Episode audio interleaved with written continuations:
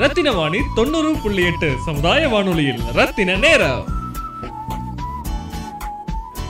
அனைவருக்கும் வணக்கம். கோவை வடவள்ளியில் ஸ்ரீராம் மனநல மருத்துவமனை நடத்தி கொண்டிருக்கும் மனநல மருத்துவர் டாக்டர் வெள்ளைச்சாரி உங்களுடன் சில விஷயங்களை பகிர்ந்து கொள்வதற்காக வந்திருக்கின்றேன். ஐந்து பத்து பதினெட்டு இன்று உலக சிரிப்பு தினமாக கொண்டாடப்படுகின்றது. இந்த ஒவ்வொரு வருடத்திலும் அக்டோபர் மாதத்தில் முதல் வெள்ளிக்கிழமை அன்று இந்த நாளை உலகம் முழுக்க சீரும் சிறப்புமாக கொண்டாடி கொண்டிருக்கின்றார்கள். அது சம்பந்தமாக சில விஷயங்களை உங்களுடன் பகிர்ந்து கொள்ள வந்திருக்கின்றேன். இப்போ சிரிப்பு விட புன்னகையாக புன்னகையாக மொழி மொழிபெயர்க்காங்க சார். ஸோ இந்த புன்னகை என்ன சொல்லக்கூடிய விஷயம்? ஸ்மைல் ப்ளீஸ்னு சொல்லக்கூடிய வாக்கியம் வந்து ரொம்ப ரொம்ப ஃபேமஸ் இந்த வாட்ஸ்அப் மெசேஜில் ஆகட்டும் இல்லாட்டி ஃபோட்டோ ஸ்டுடியோஸில் ஆகட்டும் இந்த மாதிரி. இந்த ஸ்மைல் நம்மளுடைய மனித குலத்துக்கு ஹியூமன் வேல்யூக்கு எவ்வளோ தூரம் நம்மளுடைய லைஃப் ஸ்டைலுக்கு மாற்றுறதுக்கு ரொம்ப முக்கியமாக நினைக்கிறீங்க? சிரிக்க தெரிந்த ஒரே மிருகம் இந்த வார்த்தையை உச்சரிப்பதற்கு மன்னிக்க வேண்டுகின்றேன். சார். சிரிக்க தெரிந்த ஒரே மிருகம் மனிதன் என்று எல்லோரும் சொல்கின்றார் எக்கனாமிஸ்ட் பொருளாதார மேதைகள் இப்படி சொல்கின்றார்கள். சிவிலைஸ்ட் அனிமல்ஸ் மனிதனை எப்படி சொல்கின்றார்கள். சிவிலைஸ்ட் அனிமல்ஸ் என்று சொல்கின்றார்கள். சிரிக்க தெரிந்த மிருகம் நாகரிக வளர்ச்சி அடைந்த மிருகம் என்று பொருளாதார மேதைகள் சொல்கின்றார்கள். குழந்தை பிறக்கும் பொழுதே இரண்டு மாதத்திற்கு அந்த குழந்தைக்கு எதுவுமே தெரியாது. இரண்டாவது மாதத்தில் அந்த குழந்தை புன்னகை பூக்க ஆரம்பிக்கின்றது. அது வந்து சோசியல் ஸ்மைல் என்னைய பார்த்து குழந்தை சிரிச்சதுன்னு சொல்லி எல்லாரும் சந்தோஷப்படுவாங்க. அதற்கு என்ன காரணம்னா இந்த உலகத்தோட சோசியலைசேஷன் பண்ணுவதற்கு முதல் அறிகுறி என்னவென்றால் குழந்தை சிரிக்கக்கூடிய இரண்டு மாதத்தில் சிரிக்கக்கூடிய அந்த சோசியல் ஸ்மைல் அந்த புன்னகை ஒரு குழந்தைக்கு வரவில்லை என்றால் எதிர்காலத்தில் வரக்கூடிய வியாதிகளையும் கண்டுபிடிக்கலாம் என்று மருத்துவ உலகம் தெரிந்து கொண்டிருக்கின்றது. ஆக இரண்டு மாதத்தில் ஒரு குழந்தை சிரிக்க ஆரம்பிக்கவில்லை என்றால் எதிர்காலத்தில் ஒரு சில மனநோய்களுக்கு அது வித்தாக அமைகின்றது.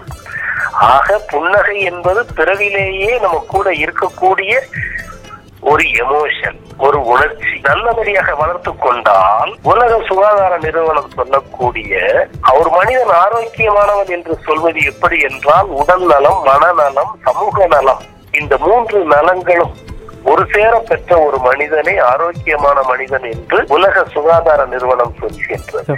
அந்த சமூக நலத்தின் முதல் அறிகுறி எப்படி என்றால் ஸ்மைல் பீஸ் ஸ்மைலிங் பீஸ் நீங்க சிரிச்சாதான் உங்களோட நாலு பேர் வந்து சேருவாங்க. சமூகத்தில் நீங்கள் ஒட்டி வாழ முடியும். எல்லோரும் உங்களோட நட்பு ரீதியாக பழகுவதற்கு உறவுகளை வளர்த்துக் கொள்வதற்கு இந்த புன்னகை அடிப்படையாக அமைகிறது. ரத்தின வாணி தொண்ணூறு புள்ளி எட்டு சமுதாய வானொலியில் ரத்தின நேரம். இப்போ இந்த அறிவு சார்ந்த விஷயங்கள்ல சார் இப்போ நம்ம ஒரு விஷயத்தை அனலிட்டிக்கலாகவும் எமோஷனலாகவும் திங்க் பண்ணக்கூடிய இதில் இந்த ஸ்மைல் சொல்லக்கூடிய பேரடைமுக்கு இன்டெலெக்சுவல் குவாலிட்டிஸ் எவ்வளோ தூரம் இம்பார்ட்டன்ட் நினைக்கிறீங்க? இது ஒரு நல்ல கேள்வி சார் நீங்க சந்தோஷமாக இருந்தால் சிரிப்பு வரும்னு சொல்றாங்க. சார் ஆனால் நீங்கள் சிரிக்க ஆரம்பிச்சிட்டீங்கன்னா சந்தோஷம் தானாக வந்து விடுகின்றது. எப்பேற்பட்ட சிக்கலான விஷயங்களை கூட நீங்கள் சிரிக்கும் குணம் உங்களிடம் இருந்தால் அதை ஈஸியாக நீங்கள் சமாளித்து விட முடியும். எப்ப நீங்க டென்ஷன் ஆகுறீங்க? நிகழ்காலத்தில் வாழாமல் எதிர்காலத்தில் வாழும் பொழுதோ கடந்த காலத்தில் வாழும் பொழுதுதான் ஒரு மனிதன் வருத்தம் உள்ளவனாக இருக்கின்றான் இல்லை எதிர்பார்ப்பு கலந்த மன பதட்டம் வருகின்றது. நிகழ்காலத்தில் ஒரு மனிதன் வாழ்ந்தான் என்றால் அந்த சுமையனும் அவர்களுடன் புன்னகையும் அவருடன் இருந்தால் எப்பேற்பட்ட சிக்கலான விஷயங்களையும் அவர் ஈஸியாக டீல் பண்ணுவதற்கு உதவுகின்றது. யாராவது நிகழ்காலத்தில் வாழ்கின்றார்களா? கடந்த காலத்தில் வாழ்கின்றார்கள். அதை நினைத்து நினைத்து ரீவைன் பண்ணி பண்ணி வருத்தமாக இருக்கின்றார்கள். இல்லை எதிர்காலத்தை நினைத்து ஒரு அச்சத்திலேயே வாழ்க்கை நடத்துகின்றார்கள். எப்படி சிரிப்பு வரும்? நிகழ்காலத்தில் இந்த பிரசன்ட் மொமெண்ட் என்று சொல்லக்கூடிய சமயத்தில் நீங்கள் வாழ்ந்தீர்களானால் பதட்டமும் இருக்காது வருத்தமும் இருக்காது வருவதை எதிர்கொண்டு சந்தோஷமாக நீங்கள் வாழ முடியும். இப்போ என்னுடைய அனுபவத்துல சார் ஒரு ரெண்டு வாரம் முன்னாடி மதுரைக்கு போக வேண்டிய ஒரு வேலை காரணமாக போக வேண்டியதாக இருந்தது. அதே மாதிரி ஒரு ரெண்டு வாரம் முன்னாடி சென்னையும் போனேன். இப்போ கோயம்புத்தூர் நான் அஹ், கோயம்புத்தூர். ஸோ இந்த மூணு சிட்டிஸில் சின்ன அனுபவம் நான் ஃபேஸ் பண்ணதில் சென்னையும் கோயம்புத்தூரும் கிட்டத்தட்ட மக்களுடைய புன்னகை நான் பஸ்ஸில் ஏறும்போதோ இல்லை பார்க்கும்போதோ ஒரு லைட்டாக சிரித்து பார்ப்பேன். யாருமே சிரிக்க மாட்டாங்க. பட் மதுரையில் அப்படி இல்லை. எனக்கு ஃபுட்டு சர்வ் பண்ண ரெஸ்டாரண்ட் சர்வர் வந்து நல்ல புன்னகையோட நல்ல இன்னும் இட்ஸ் நாட் ஃபார் ஆர்டிஃபிஷியல் ரொம்ப நல்ல கேர் எடுத்து பண்ணாங்க. அதே மாதிரி டிரைவர்ஸ் ஆகட்டும் நல்லா பேசினாங்க. ஐ வாஸ் ரியலி wondering இந்த இந்த சேஞ்ச் வந்து சென்னையிலையும் கோவையிலையும் வேறு மாதிரியும் அதே மாதிரி மதுரையில் நிறைய புன்னகை சார்ந்த விஷயங்கள் ரொம்ப யதார்த்தமான மனிதர்கள் ஹியூமனிட்டியோ ஒரு ஒரு ஒரு எமோஷ்னலான ஒரு ஒரு பாண்டிங் அந்த மண்ணில் மக்களுக்கும் பார்க்க முடிஞ்சது. இந்த இந்த சேஞ்ச் இந்த சோஷியல் பிஹேவியர் சேஞ்ச் புன்னகைக்கு ரொம்ப மாற்றத்தை கொண்டு வந்து நான் கண்ணாலே பார்த்தேன். இந்த இதை பற்றி என்னென்னு சார் நினைக்கிறீங்க? இந்த ஜாகிரபிக்கலான சைக்காலஜிக்கல் இஷ்யூஸ் பற்றி வெரி குட் சார் இந்த கேள்வி ஹாஸ்பிட்டாலிட்டி என்று சொல்லக்கூடியதுல முதல்ல நீங்க புன்னகை புன்னகை தான் அந்த ஹாஸ்பிட்டாலிட்டிங்கிறதுக்கு அடிப்படையாக அமைகின்றது. அந்த ஹாஸ்பிட்டாலிட்டி ஒரு ஆள்கிட்ட நல்லா இருக்குதுன்னா எதை வச்சு நீங்க கண்டுபிடிப்பீங்க? புன்னகை புன்னகையோட அவர் வாழும் பொழுது உங்களுக்கு சர்வ் பண்ணும் பொழுது உங்களுடன் உறவு வைத்துக் கொள்ளும் பொழுது அந்த ஹாஸ்பிட்டாலிட்டிங்கிறத நீங்க ரெக்கக்னைஸ் பண்றீங்க. அவரோட ஃப்ரெண்ட்ஷிப் வச்சுக்கிடணும்னு ஆசைப்படுறீங்க. கண்டிப்பாக ட்ரூ அந்த கடைக்கு அந்த அந்த பிசினஸுக்கு நீங்க மறுபடியும் தொடர்போட இருக்கணும்னு நினைக்கிறீங்க. மக்கள் வந்து அதைத்தான் நான் உங்ககிட்ட சொன்னேன். பரபரபரன்று இருக்கக்கூடிய உலகத்தில் மனிதர்கள் சிரிப்பை மறந்து விட்டார்கள். இதைத்தான் ஆயிரத்தி தொள்ளாயிரத்தி அறுபத்தி மூணாம் ஆண்டு ஒர்செஸ்டர் மசாசூசெட்ஸ் என்ற மாகாணத்தில் அமெரிக்காவின் மசாசூசெட்ஸ் என்ற மாகாணத்தில் ஒர்செஸ்டர் என்ற இடத்தில் ஹார்வி பால் என்ற ஒரு கமர்ஷியல் ஆர்டிஸ்ட். ஹார்வி.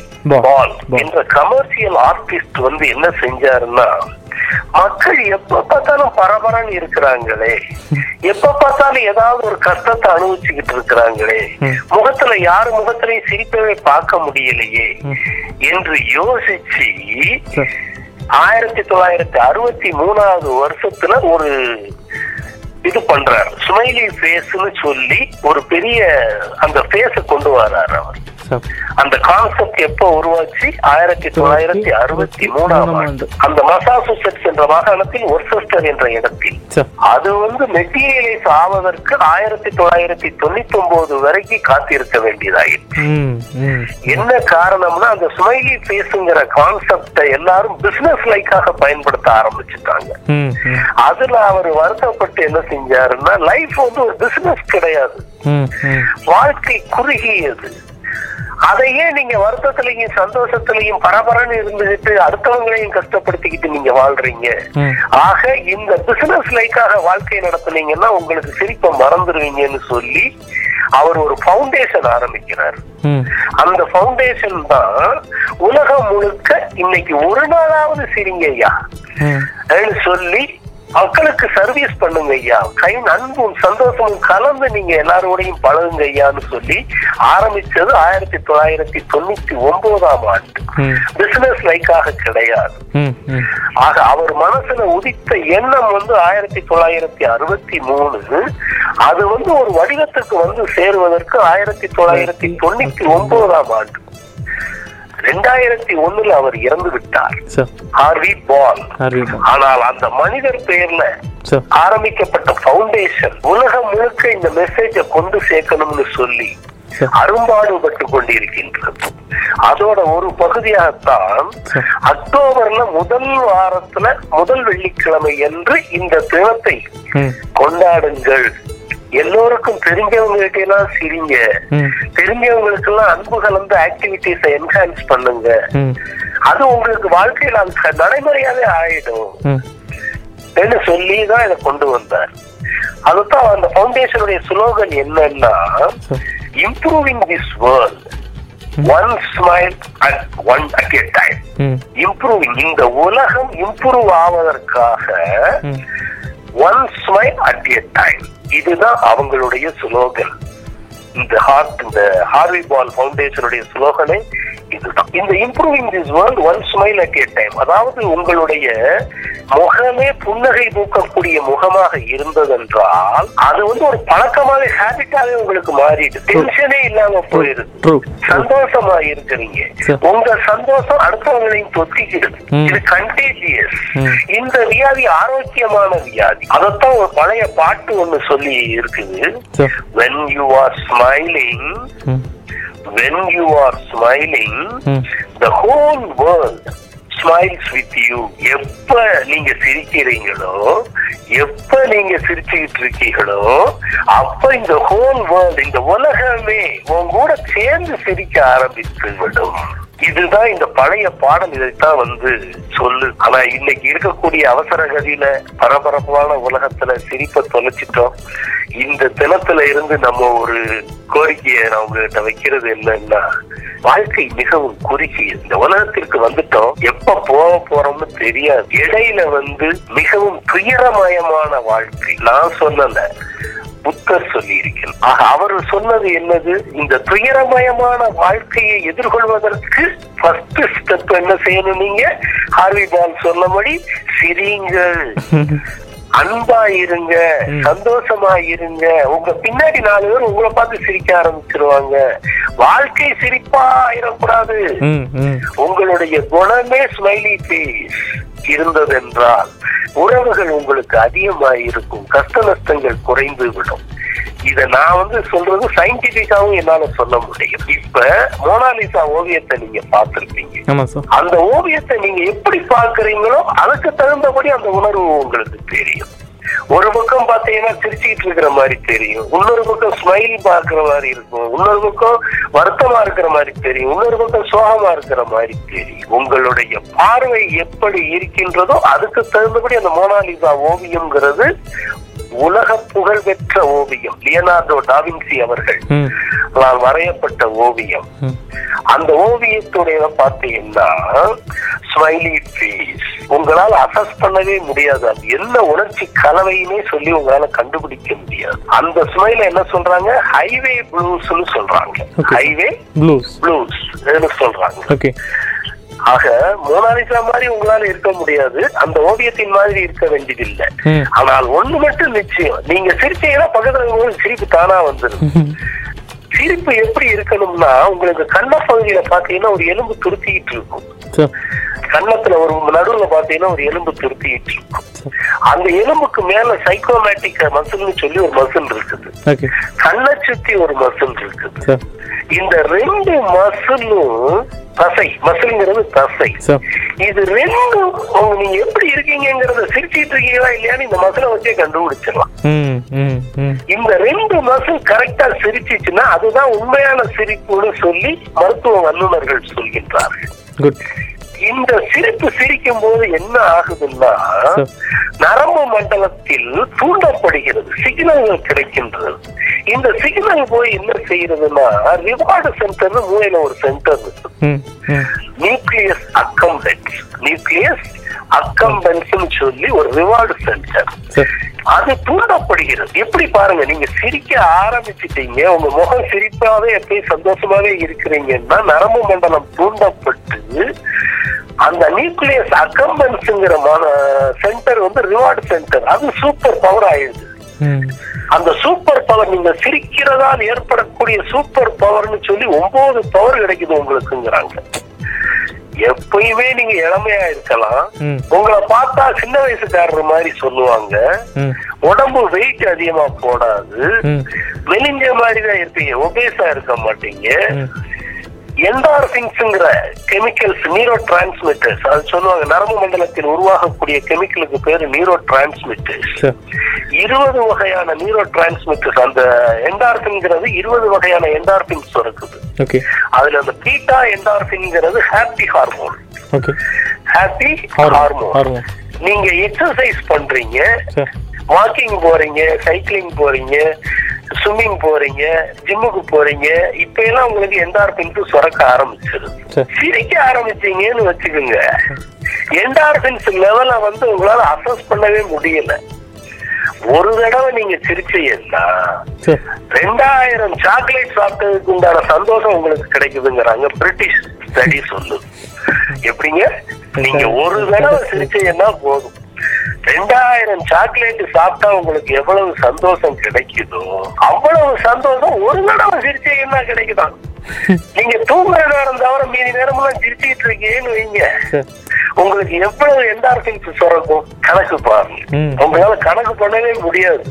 நீண்ட ஆயுள் நீடிக்குது. இதையும் கண்டுபிடிச்சிட்டாங்க.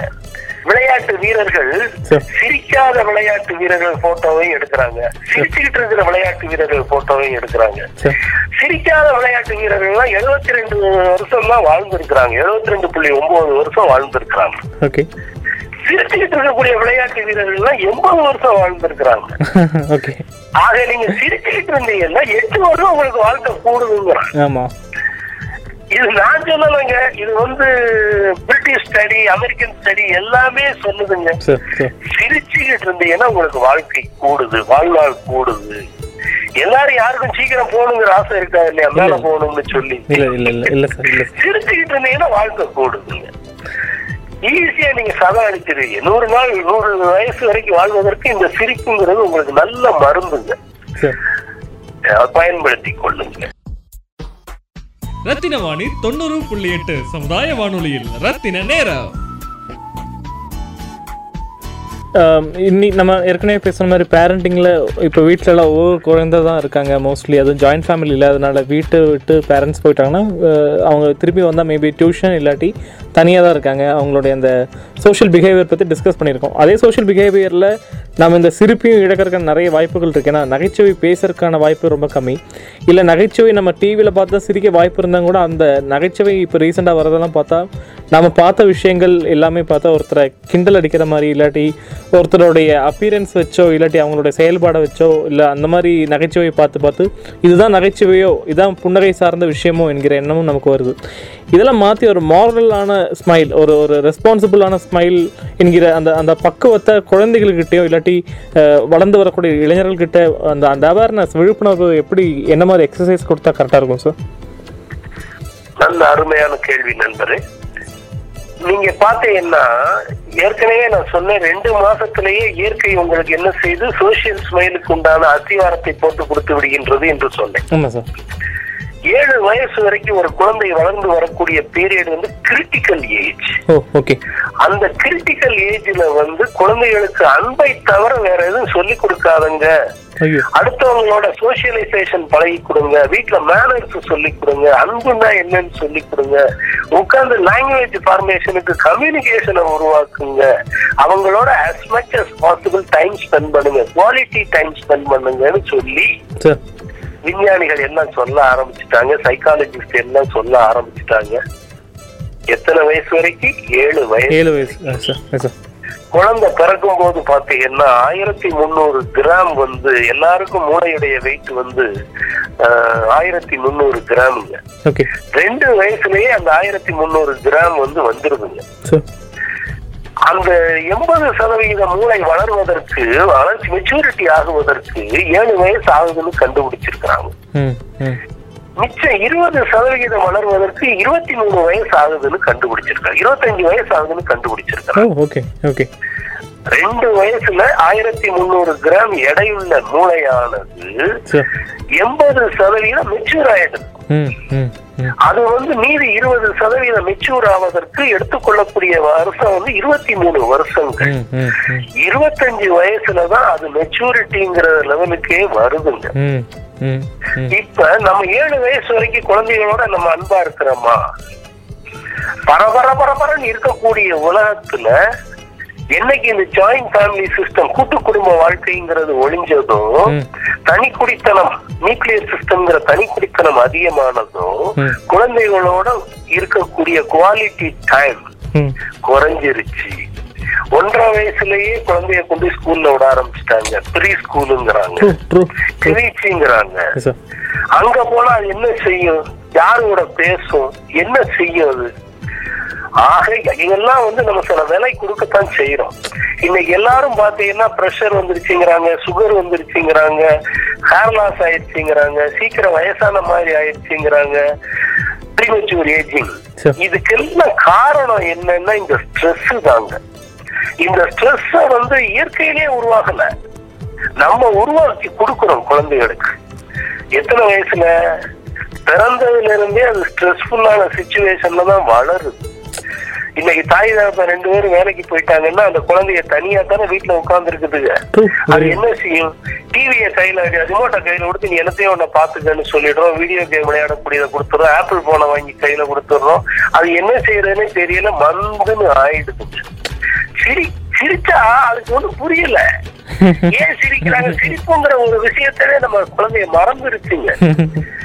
நீங்க சொல்றபடி சட்டையர் இப்ப வரக்கூடிய சினிமாக்களை எல்லாம் பார்த்தீங்கன்னா சட்டையர். அடுத்தவன் செய்யக்கூடிய விஷயங்களை கடுப்படிக்கக்கூடிய மாதிரி தான் இவங்க பேசுறாங்க செய்யறாங்க செயல்கள் அடுத்தவனை பார்த்து கேலி கிண்டல் என்ன பேசணும்னே தெரியாத சீரியல்ஸ் இதெல்லாம் பெரிய ஆளுங்க பாக்குறாங்கன்னு வச்சுக்கோங்க ரிட்டையர்டான பீப்புள் குழந்தைகளையும் பார்க்க வச்சுட்டு தானே நம்ம பாக்குறோம் பக்கத்துல வச்சுட்டு தானே பாக்குறோம் அப்படி இருக்கிற பட்சத்துல டிவில இருக்கக்கூடிய அந்த வெர்ச்சுவல் வேர்ல்டுன்னு வச்சுக்கோங்க. மாய உலகத்தில் வரக்கூடிய விஷயங்கள் தான் உண்மை என்று இந்த குழந்தை எடுத்துக்கொள்கின்றது. ரியலா ரியலாக வாழக்கூடியத அந்த குழந்தைக்கு யாரு சொல்லித்தர போறா? சில விலைகளை நம்ம கொடுக்குறோம் அது வியாதிகளை தான் வரவழைக்குதுங்க. அதுக்கு நம்ம குவாலிட்டி டைம் ஏழு வயசு வரைக்கும் அந்த கிரிட்டிக்கல் ஏஜ் வரைக்கும் குழந்தைய குழந்தையாக நீங்க வச்சிருந்து கொஞ்சம் அதோட கம்யூனிகேஷன் அதிகமாக்கிட்டு இருந்தோம்னா வெளி உலக தொடர்பையை உருவாக்கி இந்த பக்கத்து வீட்டு குழந்தையோட பேசி பழகு விளையாடு என்று செய்யும் பொழுதுதான் அந்த குழந்தைகள் குழந்தையா இருக்கும். நம்ம என்ன செய்யறோம் நம்ம லெவலுக்கு குழந்தைய இழுக்க பாக்குறோம். அவங்க லெவலுக்கு நம்ம இறங்கி போறது இல்லைங்க அதனால இந்த சிரிப்புங்கிற விஷயத்தை கொண்டு வருவதற்குத்தான் ஹார்வி பால் அவர்கள் உலகம் முழுக்க அந்த கைண்ட்னஸ் ஜாய்ஃபுல்னஸ் இத கொண்டு வந்து இன்னைக்கு ஒரு நாளாவது எல்லாரும் சந்தோஷமா இருங்கய்யா எல்லாரும் கூட அன்பா இருங்கய்யான்னு சொல்லி இந்த தினத்தை உலகம் முழுக்க கொண்டாடுறோம். வெறும் ஜாலி மட்டும் கிடையாதுங்க வாழ்க்கை. அன்பா இருக்கணும் அடுத்தவங்களுக்கு உதவி செய்யணும்ல. நான் உங்களோட உதவி செய்யறேன்னு நான் சொல்றேன்னு வச்சுக்கோங்க. எப்படி சொல்ல முடியாது காட்ட முடியும்? நான் சிரிக்க ஆரம்பிச்சா நீங்க என்கிட்ட வந்து உட்காருறீங்க. என் கூட பேசுறீங்க. உங்க பிரச்சனையை என்கிட்ட எடுத்து சொல்றீங்க. என்னால முடிஞ்ச நான் உங்களுக்கு ஹெல்ப் பண்றேன். நான் ஒரு உராங்குட்டான் மாதிரி நான் உட்கார்ந்துருக்கேன்னு வைங்க. நீங்க என் கூட பழகுவீங்களா? பயம்தான் வரும். தேவை அவமானமாயிருமோ பயம். ஆமா. அந்த ஆளு உண்மைன்னு இருக்காரு அவர்கிட்ட போய் என்னத்தையா பேச ஒரு ஃப்ரெண்ட்லினஸே இல்லையா? இவர்கிட்ட போய் நான் என்னத்த பேசுறதுன்னு கேட்பீங்க நான் சிரிக்க ஆரம்பிச்சிட்டேன்னா என் கூட எல்லாருமே ஃப்ரெண்ட்லியா இருப்பாங்க. அதுதான் இந்த ஸ்மைல் வந்து முக்கியமானதுங்க. இயற்கை நமக்கு கொடுத்த மிகப்பெரிய வரப்பிரசாதங்க. நம்ம அதை தொலைச்சிட்டு உட்கார்ந்து இருக்கிறோம் என்ன? அதனால சில வியாதிகள் நமக்கு வர ஆரம்பிச்சிருச்சு. கண்டிப்பா. இதுல இருந்து விடுதலை ஆவதற்கு என்ன வழி. சொன்ன மாதிரி அந்த பீட்டா என்டார்பின்ஸ் என்டார்பின்ஸ்ங்கிற கெமிக்கல்ஸ் உங்களுக்கு சுரக்கணும்னா வாய் விட்டு சிரிங்கள் நோய் விட்டு போகும் இருக்கிறாங்க. நீங்க நீங்க பெரிய நீங்க நீங்க பெரியவங்க ஸோ அந்த வகையில உங்களோட இத்தனை காலத்துல நீங்க ரொம்ப சிரிச்சு என்ஜாய் பண்ண இடம் இல்லாட்டி நபர் காலகட்டம் ஏதாச்சும் ரொம்ப ஒரு ஒரு அற்புதமான காலகட்டம் இருக்கும். அது எந்த காலகட்டம் அது என்ன அனுபவம்னு ஷேர் பண்ண முடியுமா சார் மிக மிக அருமையான கேள்வி இது.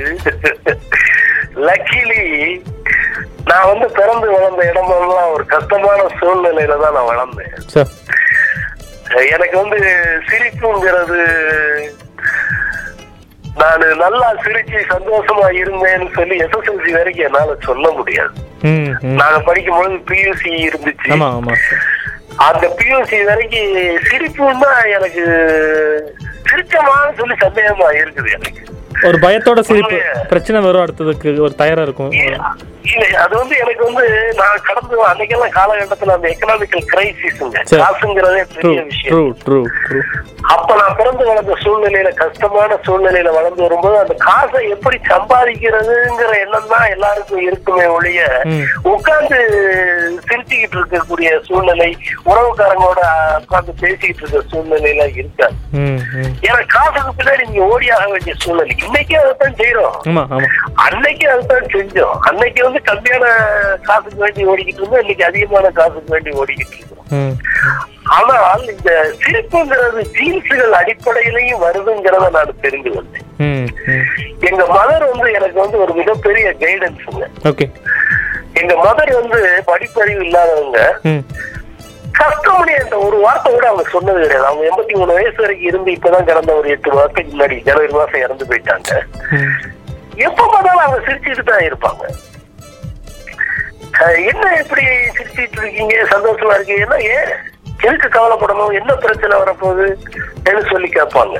அவர்களிடமிருந்து இந்த ஜெனடிக்ஸ்ங்கிறதுல எனக்கு கொஞ்சம் சிரிப்பு வந்திருக்குமோங்கிறது எனக்கு நான் பர்சனலா தெரிந்து கொண்டது. இந்த அது ஜீன்ஸ் இதோட முக்கியமான ரோலுங்கிறது எனக்கு என்னுடைய அனுபவத்துல நான் தெரிந்து கொண்டேன் ரெண்டாவது எனக்கு எப்பயுமே ஒரு சீரியஸான மனநல மருத்துவர் நான் கிடையாது. என்னைய பார்த்தா மாமா டாக்டர்னு சொல்ல மாட்டாங்க.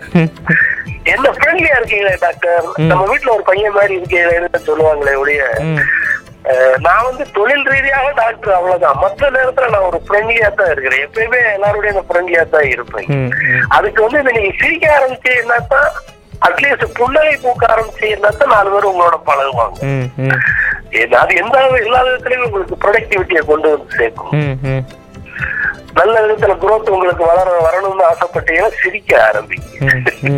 உறவுகளை வளர்த்துக் கொள்வீர்கள். அதான் சார் கேட்டேன். எந்த எந்த காலகட்டம் என்ன நம்ம இந்தியாவில் அந்த அந்த பீரியட் ரொம்ப முக்கியமான நீங்கள் கடந்து வந்ததெல்லாம் இந்திரா காந்தி அம்மையாருடைய காலகட்டம் ராஜ் எம்ஜிஆர் இருந்திருக்காங்க கலைஞர் இருந்திருக்காங்க.